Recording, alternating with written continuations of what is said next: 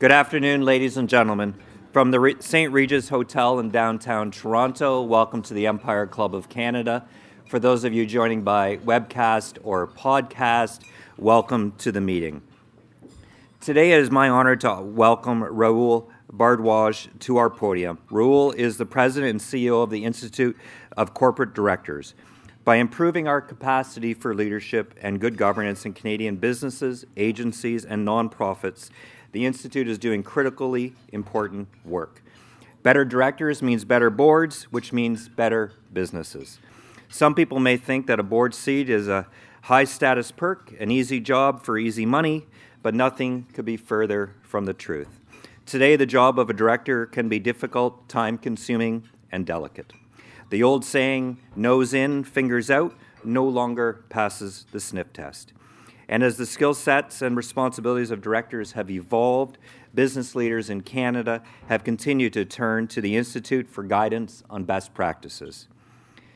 Changing times require changing leadership, and given the sheer number of disruptive forces at work in today's economy, those changes are coming faster than ever. That's why I'm excited to welcome Rahul to the stage this afternoon. We'll be hearing from him and then taking a few questions from the audience. So without further ado, please welcome Rahul.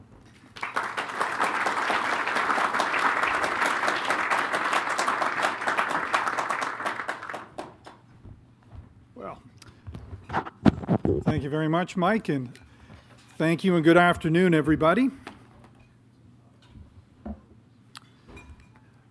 To state the obvious, there is little doubt that we are living in very turbulent times.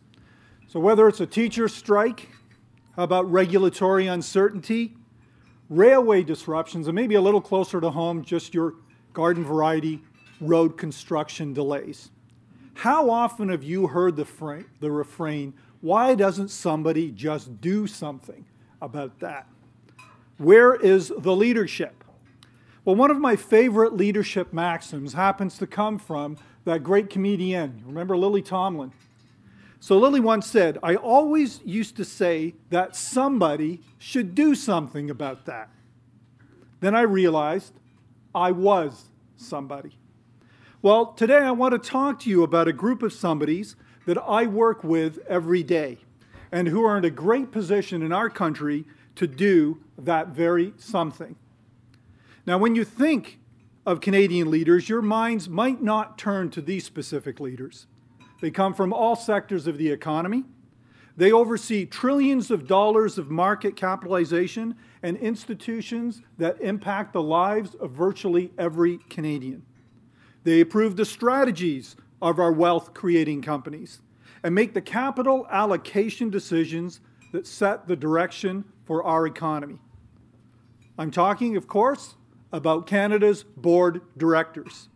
Of course, being a director isn't what it used to be. In fact, being a director will never again be what it used to be. Odds are, it won't even be what it is right now.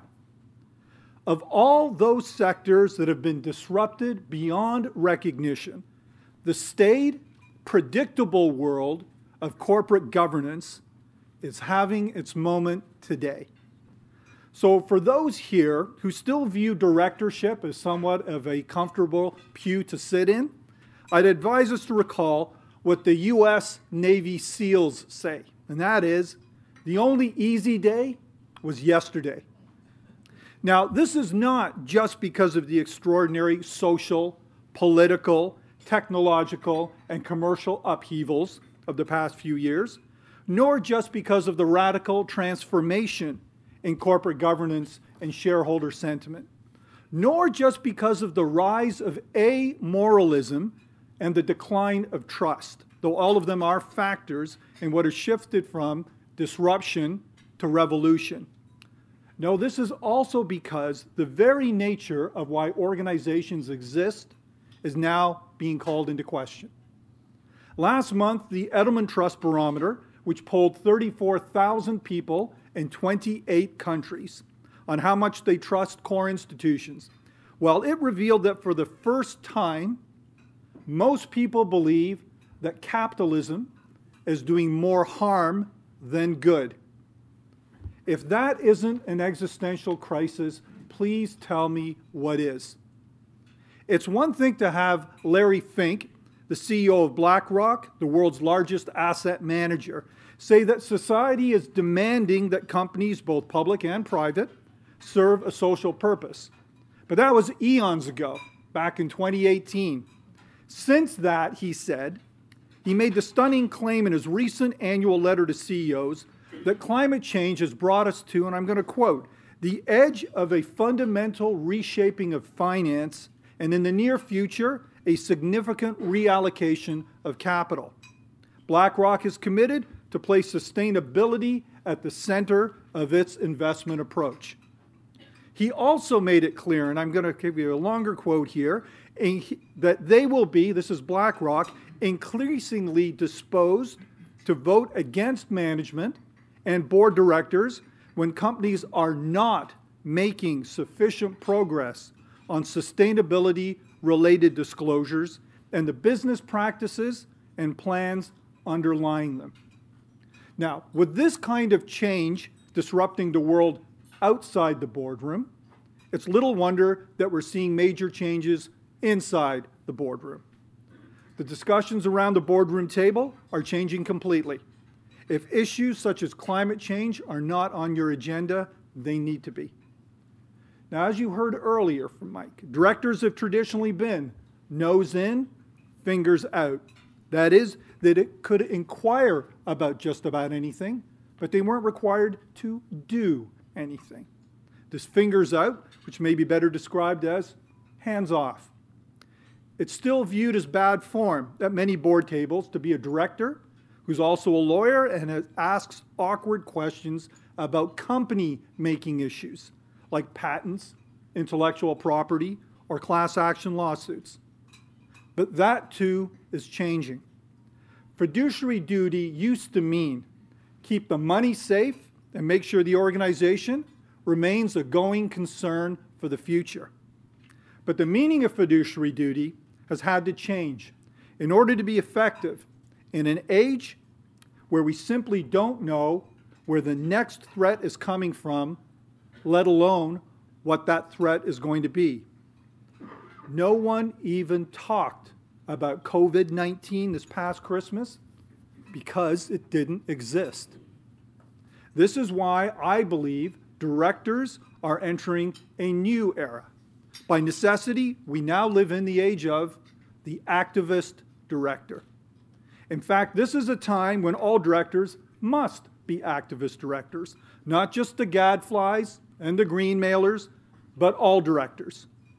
No activist director in the traditional sense has ever been accused of being nose in and fingers out. Their job, their worth, came from being the exact opposite. To be clear, I am not advocating for boards to be in a constant state of revolution against management. But the average tenure of a Canadian CEO is 6 years and falling. The average tenure of a Canadian corporate director, 10 years. So who do you think has a better chance of getting the long view of the company's strategy and prospects right? What I'm advocating is that all directors should be more nose in and fingers in where appropriate. No director should view their special talents and professional skills as something they leave outside the board meetings like they would their cell phones. The expertise that got them into the boardroom means nothing if it isn't put to use in the boardroom. Let's take the issue of diversity. It's a very big thing in Canada. In fact, it's viewed as our competitive advantage around the world. There are now federal rules on diversity issues that go beyond gender and language, like Indigenous representation, disability, and ethnicity. But one way to view diversity is as a compliance issue. This is to check all the boxes, hope you don't fall offside, and constantly be seen to be praising the virtues of total diversity, whatever that means. But there's another way to view diversity, as a competitive issue and a matter of lasting advantage. This strategy understands that the real benefits of diversity come not from just having different people around the table. They come from getting those different people to act together in ways they wouldn't have if so many backgrounds and viewpoints weren't at the table and weren't asked to insert their own unique perspectives and background into the conversation. In other words, unless diversity is actually doing something other than just making us feel good about ourselves, unless it's being actively employed to improve an organization's operations, performance, and future, then its potential and our potential as a nation is being stunted. The same goes if you appoint a big-time IT person to your board. They need to be freed to liaise with your own IT people, not just to politely ask IT questions at a board meeting, but to activate the very expertise for which you brought them on the board in the first place. They need to be more directive, more prescriptive, and yes, more activist. Why? Because IT has moved from the back line to the front line. Our latest Director Lens survey at the ICD reveals that the two biggest issues facing Canada's directors today are data security and artificial intelligence. Now, I'm certainly not advocating that board members should cross the line and become senior management. CEOs and their teams have to be able to do their job without being interfered by boards. But the dramatic changes beyond the boardroom walls are forcing equally dramatic shifts within boardrooms. Now, in a lot of ways, this makes the role of the chair especially challenging, because he or she, and sadly, in Canadian public companies, only 5% of chairs are she's. The chair will have to lead the redrawing of the lines between board management, freeing directors to speak their minds. Now, this is easier said than done. Now, if you're a friend of the CEO or your appointment as a director to the CEO, are you going to call them out for bad behavior? Surprisingly, more and more the answer seems to be yes. Just ask the CEO of McCain Foods, Michael McCain. He made headlines 6 weeks ago when an Iranian missile brought down Ukrainian Airlines Flight 762 just after it left Tehran Airport. And as you know, there were no survivors. On board were 63 Canadians, including a McCain employee and his daughter. A few days later, McCain took to his Twitter account to lay blame for the tragedy. His target was Donald Trump. Now, as Maclean's magazine noted the next day, McCain's tweets, and I'm quoting, mark an astonishing departure from the extreme caution and controversy avoidance that usually characterize corporate Canada. Now, according to the results of the Edelman Trust Barometer I cited earlier, 82% of respondents want CEOs to speak out on societal issues. I'd say that by crystallizing the new leadership role that our corporate leaders are beginning to play, McCain was ahead of his time. I was astonished, I bet you were too. But as the CBC commented after we'd all caught our breath, they said, the tweets sparked a broad conversation, not only about the tragedy and where culpability lies, but also the role of a corporate leader who is responsible to shareholders, using the company's extended platform for his personal reflections. So let me ask you, has anyone here stopped buying Maple Leaf Foods, either their bacon or their shares? Is Michael McCain being shunned in the corridors of power? I don't think so. He may pay a price for attacking Donald Trump, but I believe he's crystallized a new leadership role, and it's one that I believe directors must also take on.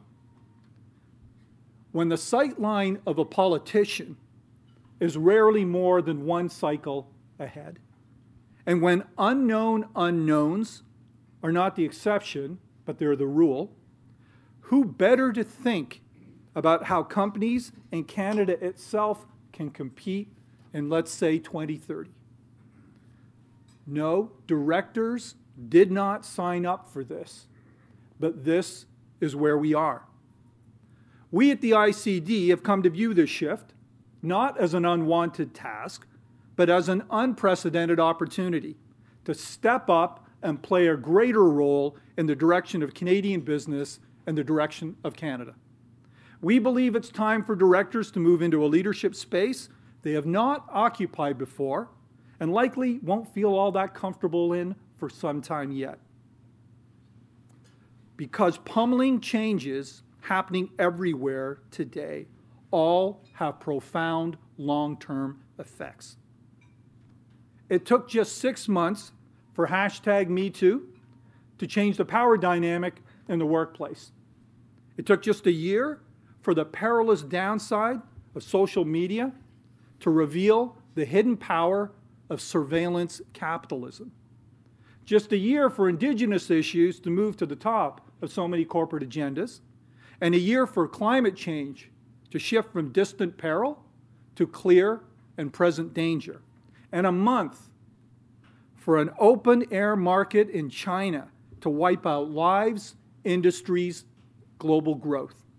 So let me ask you, who has the experience, the perspective, and the judgment to know and manage the long-term implications of these explosive changes in what constitutes normal or customary? Not by design, but by default, I believe it's directors. What Canada urgently needs are leaders who will steer Ottawa and the provinces away from the corrosive short-term thinking that replies to trade challenges with tariffs, answers depressed resource prices with a lot more finger-pointing, and defines the workplace of the future as a work-at-home option.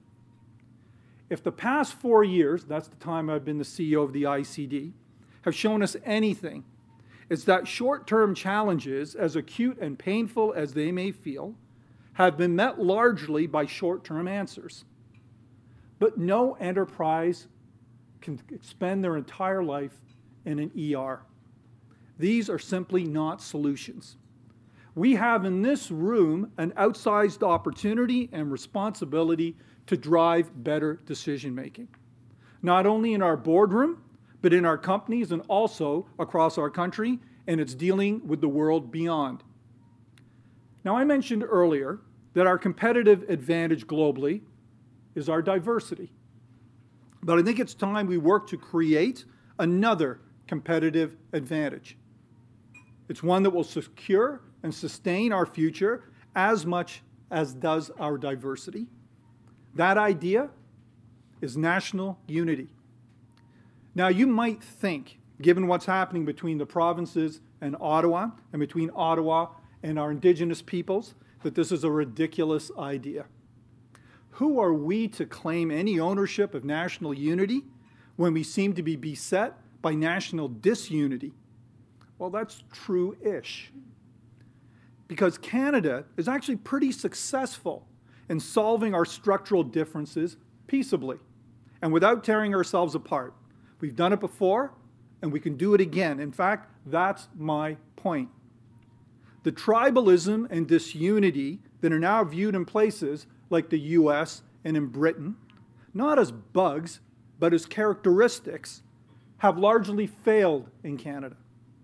I believe it's precisely because of how we solve our problems, how we deal with each other as citizens, and even walk down the street.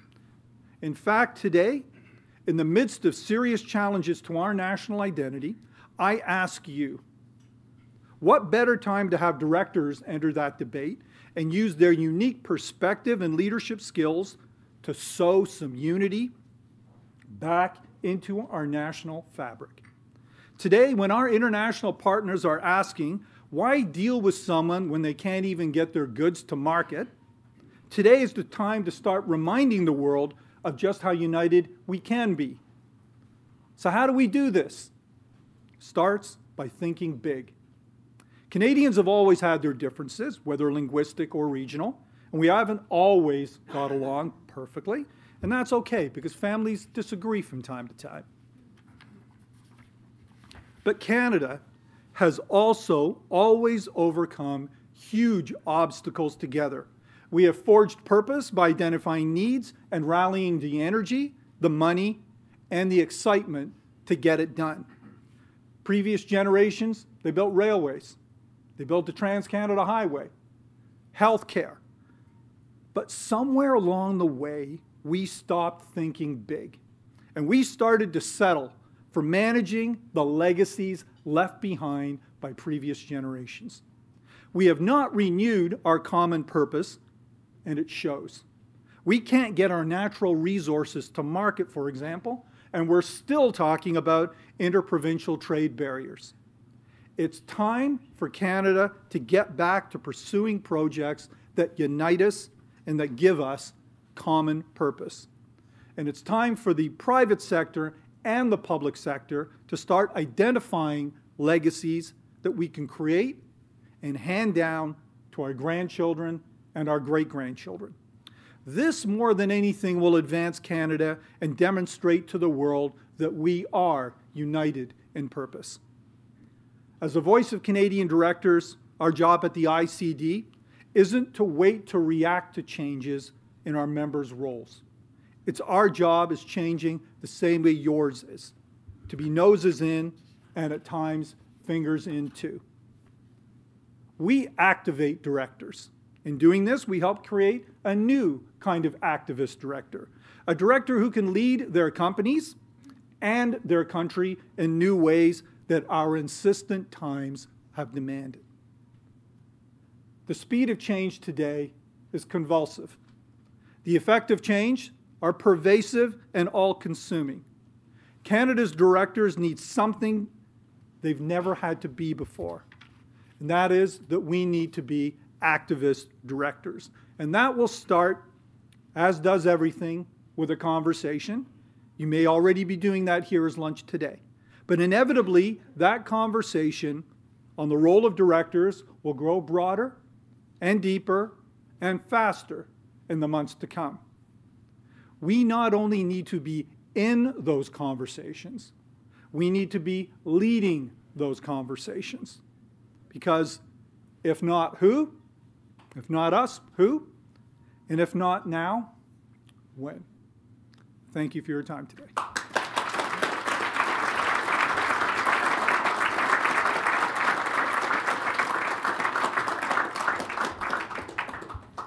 Wonderful presentation. We have a few minutes to take some questions. If anybody has one, please feel free to put your hands up. Maybe I'll start out with one. What advice do you give someone where the line between activist and meddlesome, comes? It's always dangerous to give advice on stage, isn't it? Right? So this is a very fine line, and what we're really talking about is board engagement as well. You know, there's a many people ask us at ICD, on the management side, how do you manage your board? Well, embedded in that is kind of the wrong question. The question is, how do you lead and engage your board to actually get the best from that diversity, whether it be gender, ethnicity, or whether it be simple different skill sets?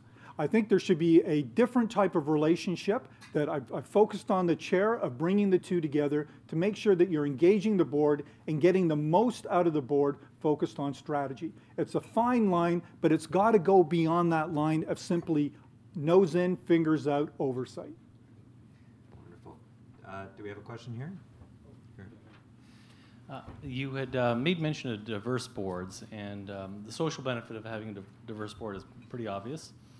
But I've heard that diverse boards are also more robust, stronger boards, and I believe that, but I don't know why. Maybe if you could color that in for me. Sure. So there's a lot of emerging research about how more diverse boards are driving more innovation. So we'd love to see where that actually goes. But some of the genesis around this has been around the notion of both groupthink and unconscious bias.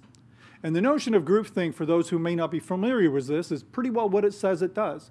That if everybody came from the same background, and everybody was in the room looking at the same issues the same way, that ultimately you wouldn't be testing those issues or strategies. You'd be all coming back with the same perspective, and you could effectively end up with groupthink and necessarily at times, poor decision-making.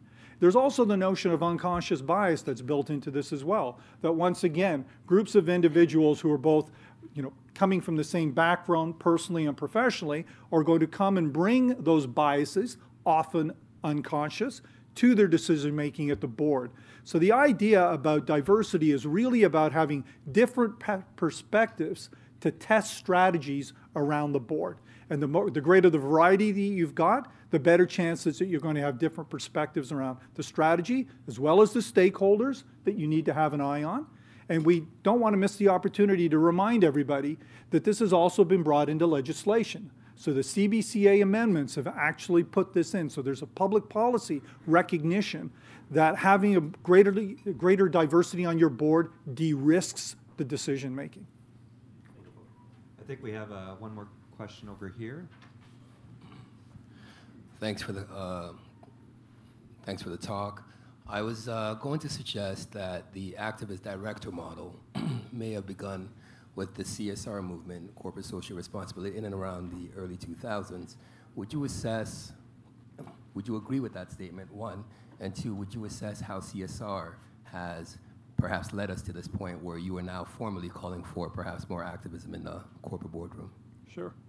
So the question is really linking the notion of activist director with CSR.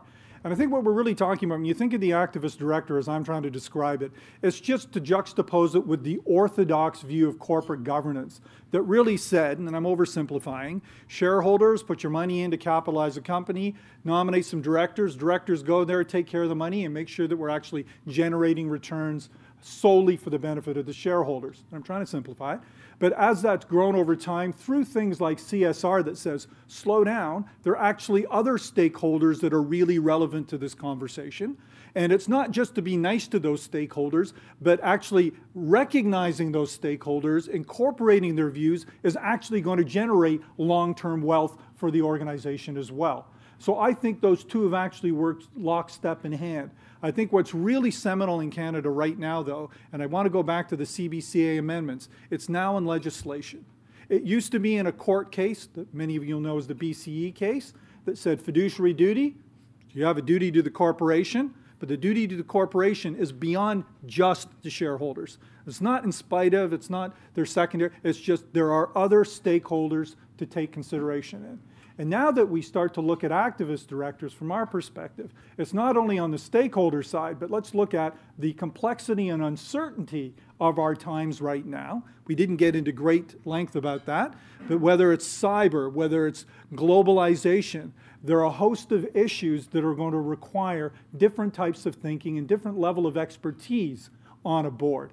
So for instance, if you're actually going to have a company that's going to be doing work in, let's say, a country in Southeast Asia, you don't need somebody necessarily from Southeast Asia on your board, but boy, you better have somebody in there that knows something about doing work there, so as you develop a strategy, they can actually help you, actually give you points of view around that, perhaps in less of an oversight way and a more active way. Let's thank Rahul.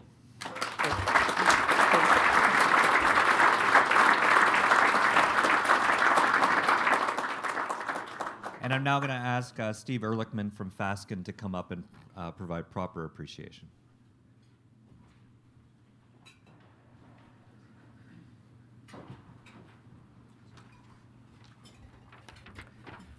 So Rahul, thank you for your thought-provoking speech. You and I first met when I was the executive director of the Canadian Coalition for Good Governance, and you had just been appointed the ICD CEO. And over coffee, we discussed the perspectives of directors and institutional investors on corporate governance matters, noting that there was a commonality of interest between directors and shareholders on many things, but there also were various divergent interests between directors and shareholders. So listening to you today reminded me of that discussion, but because I am a practicing lawyer at Fasken, your speech also reminded me of the important role that lawyers play in assisting directors to carry out their duties. So, for example, Fasken, we have over 700 lawyers in numerous practice areas across Canada as well as in the UK and South Africa, and we're regularly recognized as the world's leading mining law firm. So our lawyers will work with boards and management at mining companies and as well as many other types of companies, as well as with institutional investors, with governments, with NGOs, on governance as well as environmental and social matters, ESG, including business and human rights, anti-corruption, cybersecurity and privacy, climate change and renewable energy. So as the law and practice around the role of activist directors, as you have described, as that inevitably evolves, so too will the type of assistance that directors will need from lawyers and their legal advisors. Rahul, thank you again for your valuable insights on issues facing boards of directors today and also what we might expect in the future.